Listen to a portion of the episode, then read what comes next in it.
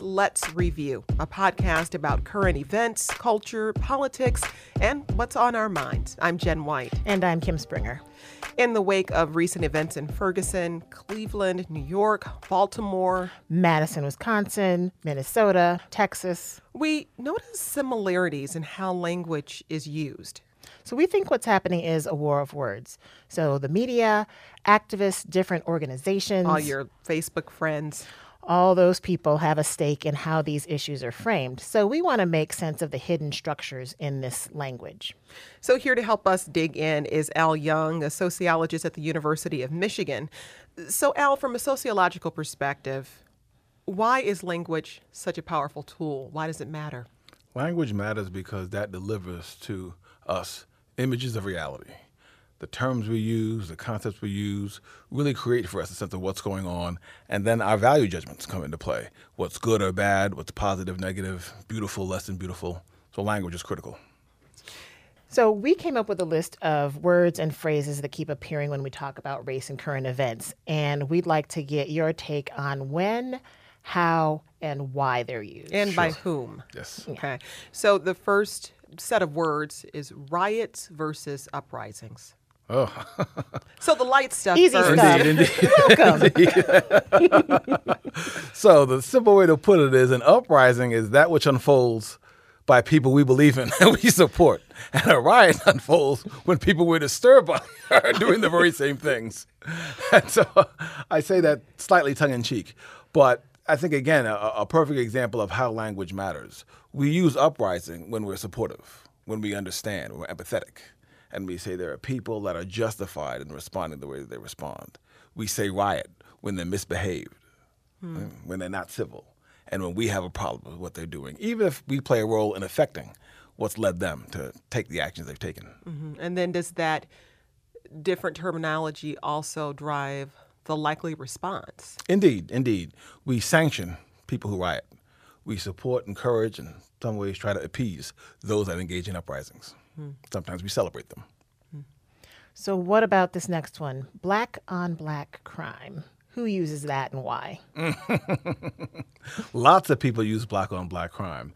And unfortunately, I think we often think of black on black crime as the justification for having negative views or attitudes about all black people. Right? It becomes a way of saying those folks can't get along with each other. Why in the world must the rest of us figure out how to get along with them? But it is the case, as it is for many racial and ethnic groups, that crime that unfolds tends to occur amongst people that are next to each other, close to each other, know each other. And so black on black crime in, in its manifestation is not a whole lot different than white on white crime or Latino on Latino crime. But you don't see those terms right. used. Right. Again, because the image of black on black crime indicts all black people. It's a way of conveying that those folks aren't responding properly, and hence we may not have to maintain an obligation to respond to them. Is it also kind of a backlash term, maybe to the civil rights movement and to black power? You people said you were united and so together, and now here you are killing one another. And, in some ways, it's, in my reading, America's unsettlement with all of the agency that unfolded, particularly in the late 1960s, when black people began to get aggressive in making demands. Momentous time in, in history and hence discussions of disorder and, and disobedience and, and the decay of cities really came out of a sense of cities being the site for what I regard as uprisings, what some would say are riots mm-hmm. uh, in America, and, and hence led to this notion of these folks may not be able to manage themselves or engage each other in appropriate form. Mm-hmm. Next term, unarmed black man or unarmed black woman. Hosty people say it sometimes. You did not have to point at me across the table, Kimberly. I did because we've had this conversation, this debate. Not, not, not said enough. Indeed, the great majority of black people are unarmed. But that almost plays no role in the discussion of black people who faced harm and violence at the hands of the police, sometimes at the hands of other citizens. Being unarmed, unfortunately, doesn't stand in the way of other images, other terminology that's brought to these black bodies and trying to make sense of it in many ways justify the harm that's brought to them. Uh, it seems to me that that use of unarmed from a media perspective, and I'm not defending it at all, but it's a way let me let me figure out how to say this. It's a way to almost set up the listener or viewer to view them as sympathetic in a way they might not otherwise. And I appreciate that effort. In, indeed, one should take account of what unarmed means. But I think that gives license to a broader public to often engage in other kinds of conversation about those bodies. Mm-hmm. Well, they're not armed, but they're dangerous or threatening because of what they did yesterday, two weeks ago, what they might do by virtue of being in the space where they met violence. So I, I understand and recognize the value of the term. It triggers the counter response too often, and certainly with contemporary events, much too often. And I wonder too, though, if you know, saying unarmed black man, maybe trying to inspire a particular kind of response with the use of unarmed, but yet here's all the things the media has done around the term black man. So now you're going to try to mitigate Try to all of soften it a little those stereotypes. So that's why I find it a pet peeve. Yeah, yeah. I know, and I, I think it's I think it's a fair one, and it's again, it's not a term that we hear preceding other types of um, uh, individuals who are subject to violence, and and but it's mm. particular in that use. I'm trying to. I was trying to think when we had this conversation. I was like, have I ever heard that term used in response to like unarmed Asian man, mm. unarmed um, Latino, even? And I and I couldn't call one readily to mind. Yeah, that's my fear that it just mm. becomes this kind of package. Well, it, it points to an effort to, de- to defend and assert the humanity of black people, mm-hmm. and the way to make them seem civil, justified, deserving of civic responses, given what's happened to them, is to say unarmed. Right.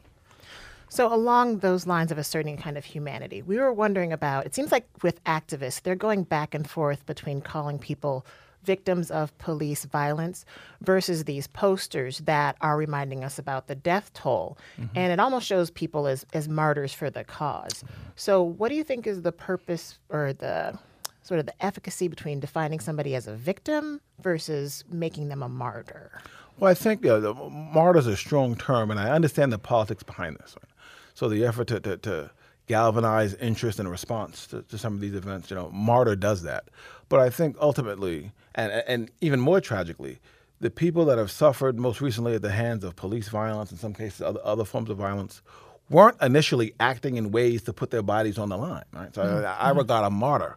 In, in many ways, as someone that conscientiously acts with the understanding that Right. death or, or physical harm may come before them. Okay. These were folks living everyday lives. As we mm-hmm. know, I didn't go out to be going to church, Right, right. Not at all prepared for death or, or, or, or violence, you know, b- brought to their bodies. Mm-hmm. And so I, I fully support the notion of victim in that sense. And and again, the fight to assert and defend the, the humanity of, of, of black people, particularly around the police, to, to, to argue that one's a victim, you know, conjures up for those that don't want to accept that mm. all kinds of defensive responses. Mm.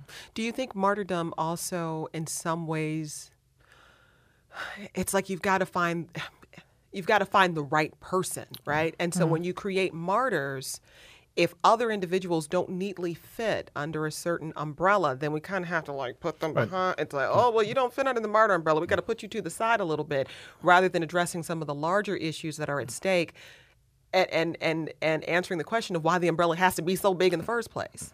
I mean, it's a consequence of the need to, to feel like one has to erase or deny imperfect black humanity to get social justice. And, and I understand that situation. I'm disappointed by it. I think it, it's almost futile, but, but important to maintain that I haven't met a perfect person yet. Mm. You know, much less people that, that have faced the violence they faced at the hands of police, some, some other individuals. But I get how in this compelling moment of trying to indict, deny black humanity, that there's this call to find the perfect person, um, the, the pure person, right? What is so chilling about what you just said to me, though, is that it echoes back to the civil rights movement and the strategic use of the right people in those cases. Rosa Parks, everyone thinks, oh, it was just this thing that happened. But they were strategic in their choice of her because she was the right kind of person. And here we are again. It, it's, it's, it's, it, there's an echo there. Are you concerned that we've not learned from that? No, I'm concerned that it's still necessary. Or, th- or that's what I'm hearing you say. and, and, and there's some really deep effects of the civil rights movement that factor in everything we've said about black humanity and, and, and, and a quest for justice.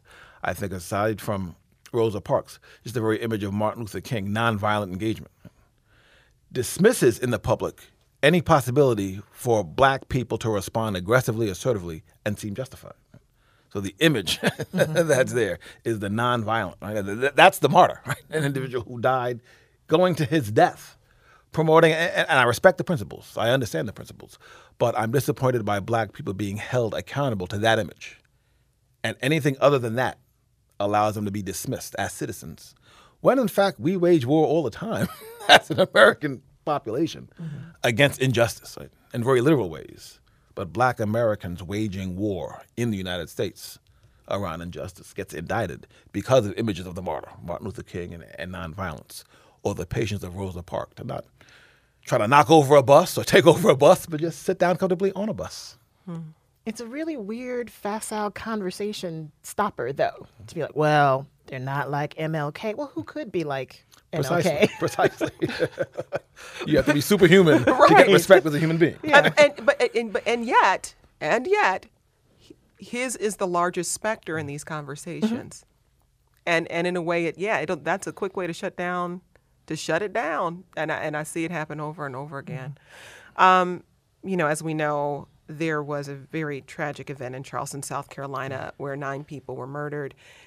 And as soon as the details around this began to emerge, pretty quickly, the media and federal law enforcement referred to it as a hate crime.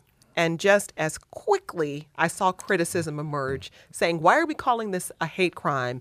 It was a terrorist attack. So, why and to whom does it make a difference what this is called? It makes a difference. I believe it should make a difference to everyone but it certainly makes a difference in, in, our understanding of race and the significance of race today because this was a young man who, at any other point in time in his life, would have been seen as a child. As a child, perhaps preparing for a positive future, who in this developmental stage spent a good deal of his time thinking about how much he hated black people and deliberately and conscientiously intended to harm black people. And so I think the, the effort to dismiss race from this moment it's almost embarrassing because it, it, it's so present as a part of what went on. This this is not someone who quite simply went off on a on a given day. Right? The accounts provided by his friends and people who know him knew that there was something problematic about him for a very long time. So, do you feel like this incident fits under either term or both?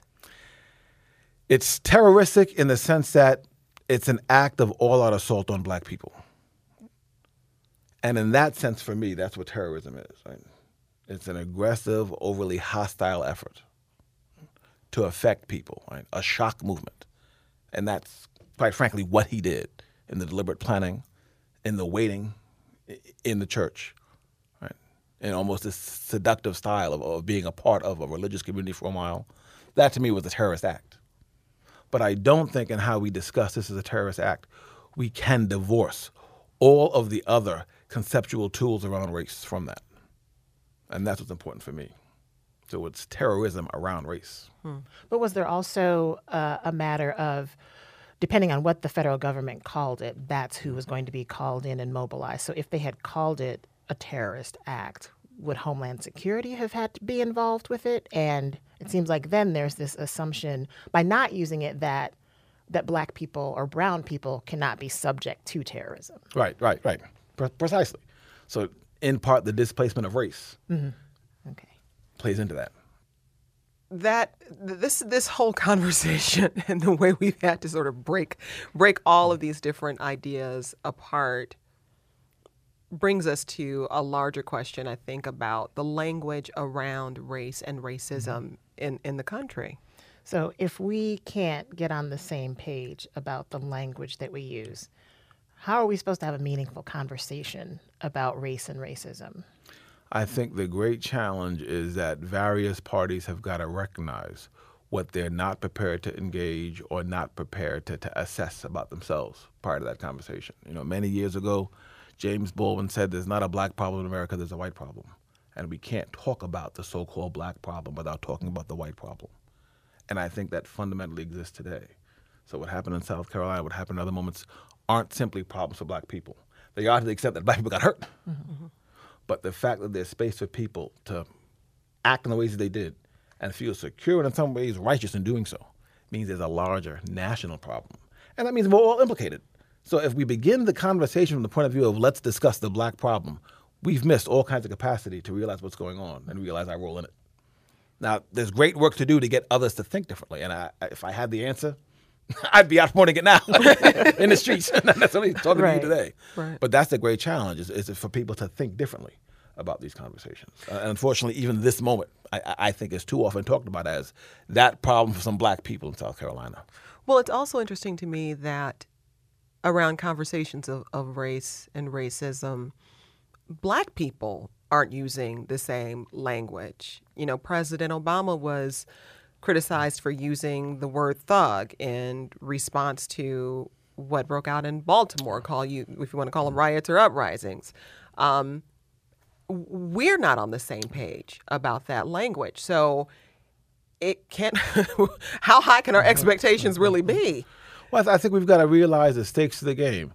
So, at some level, the president's got to be strategic. I think any conscientious person realizes that what he said following the George Zimmerman moment triggered what you can and cannot say as a public official around presumed racial moments. So, mentioning that a son of his could have been a victim brought him disfavor. Making an obvious fact him Right. disfavor. So, I think as a politician, it doesn't mean that there aren't other ways he could have expressed himself, there aren't other terms he could have used. But I'm fully aware that depending on where particular black people are in the public and depending on what roles they have, they've got access to some concepts, and there's some concept that will get them in trouble or turn America away from realizing what's at stake. So on the one hand, that's a part of of, of what happens in, in public officials using terms. The other issue, I think, is, is a fair amount of insecurity or discomfort for black folks in finding language that allows us to talk about our humanity. Backs are up against the wall because the image of the unarmed black male services because the public thinks of black men as threatening, as up to criminal activity if not fully engaged in it.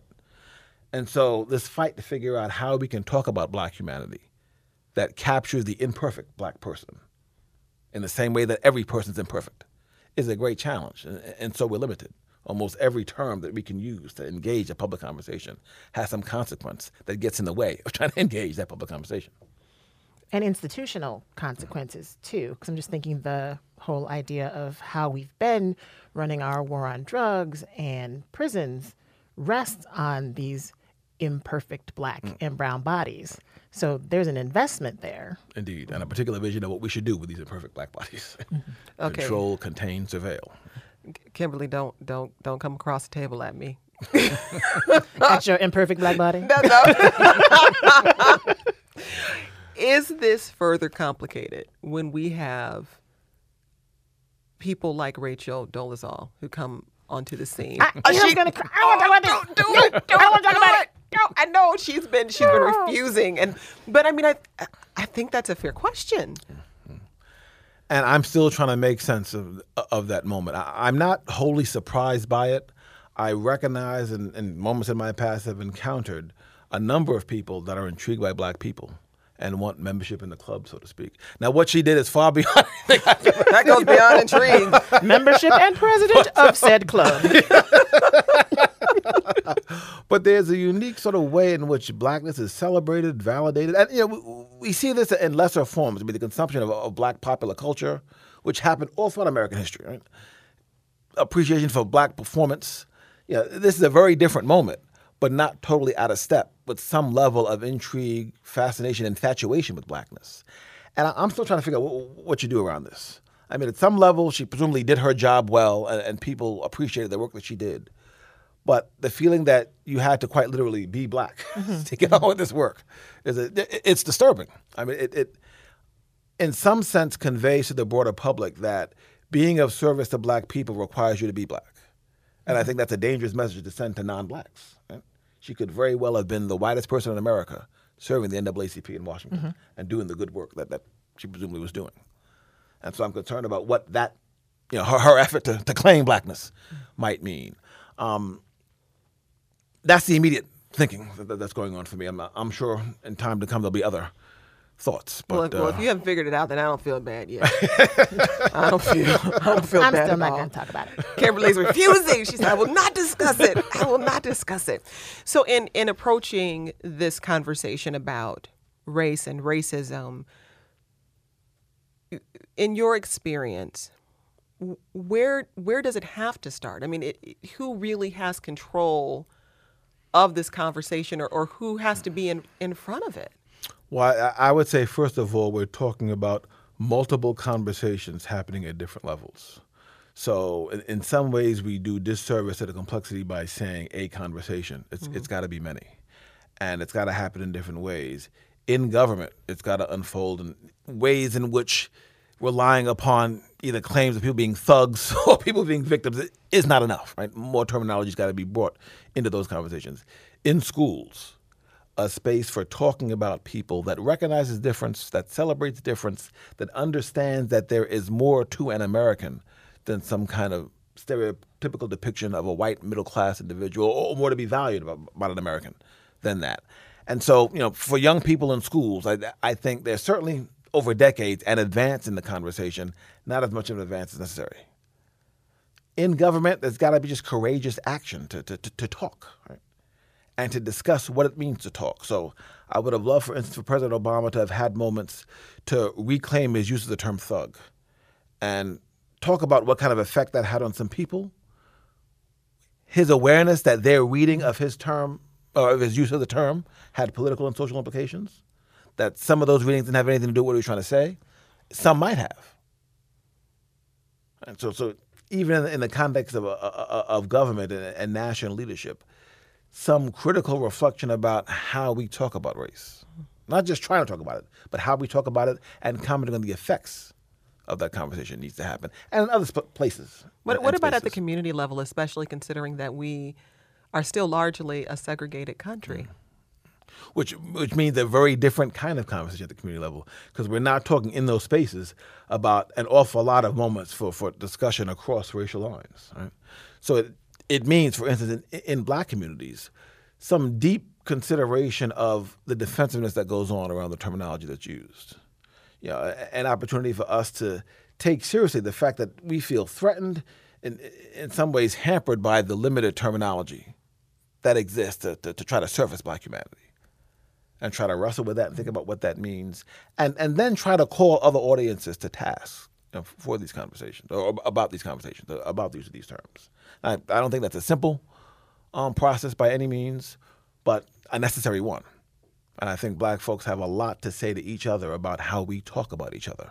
That would be helpful for us, even if it doesn't penetrate the, the, the larger national conversation.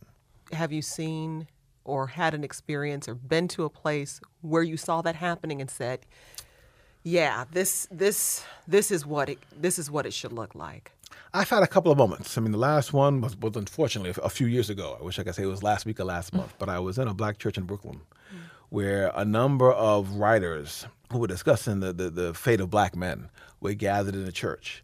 And I was invited to this gathering. I knew some of the organizers. And unlike almost everybody else in this gathering, I'm, I'm from New York City originally, but been been living in Ann Arbor now for, for almost 20 years, was the outsider in the conversation. And I said to people, you know, we sort of went through the litany of concerns. Well, black men and absentee fatherhood, and black men and lack of education, and you know, some folks said, but we have some positive brothers here. And the one comment I made, true scholar, I spent a lot of time listening to how people talk Right, to each right. other.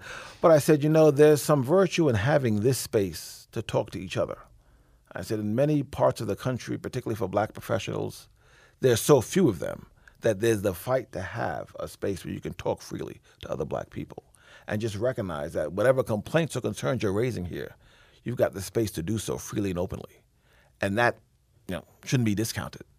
And yeah, I think some folks resonated with that. Others still wanted to kind of say what they wanted to say. But I, I felt it was important to, to, to recognize that there are some literal structural arrangements where black folks can talk to each other. And in the end, there was a healthy conversation where a father and a son were actually talking about the misreadings they had of each other.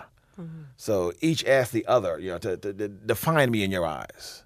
and then each explained how they saw themselves. That was slightly different than the definition the other gave. And it was a beautiful moment of a father and son, kind of really courageously sharing with about 200 people in this space, you know, how they read each other. And it made us all kind of think, you know, what kind of person am I to the people in my family, the people in my community? And so, you know, a real rich moment. And that's why even though it happened a couple of years ago, it still stays with me. Mm-hmm. So, do you also need those spaces then for white people? I think so. And yeah, I, I as a black American, I have no idea what goes on in white spaces, literally. But it, it'd be interesting to know that there are moments where there's this kind of critical self-reflection. You know, what do we make of these other people in the American landscape? How do we think about them? How do we talk about them? You know, the few moments that I hear come from very fair-skinned black Americans who are assumed to be white and have access to these spaces. And, you know, they report the problems and the tensions that, that surface when, when white folks are together talking about black people. Undercover. Then. but it would really be interesting to see a different kind of conversation happen in some of those spaces. Because you know, that would be safe space for them. But I'm not sure there's even the desire um, to, to, to engage, you know, critical self-reflection about how we think and talk about those other Americans, even if we recognize them as other Americans. Well, I don't know that we have answers, but we have a lot to think about. We have a lot to think about. So, thank you, Al Young, for coming in and talking with us. Again, he's a sociologist at the University of Michigan and Let's Review's best friend. Thank you for having me.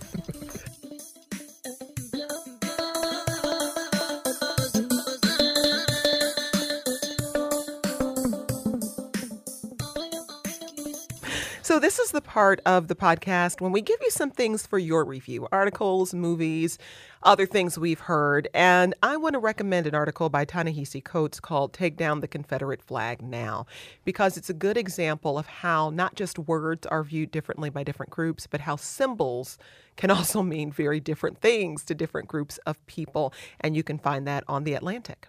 And I'm going to recommend a journalist from Elle magazine.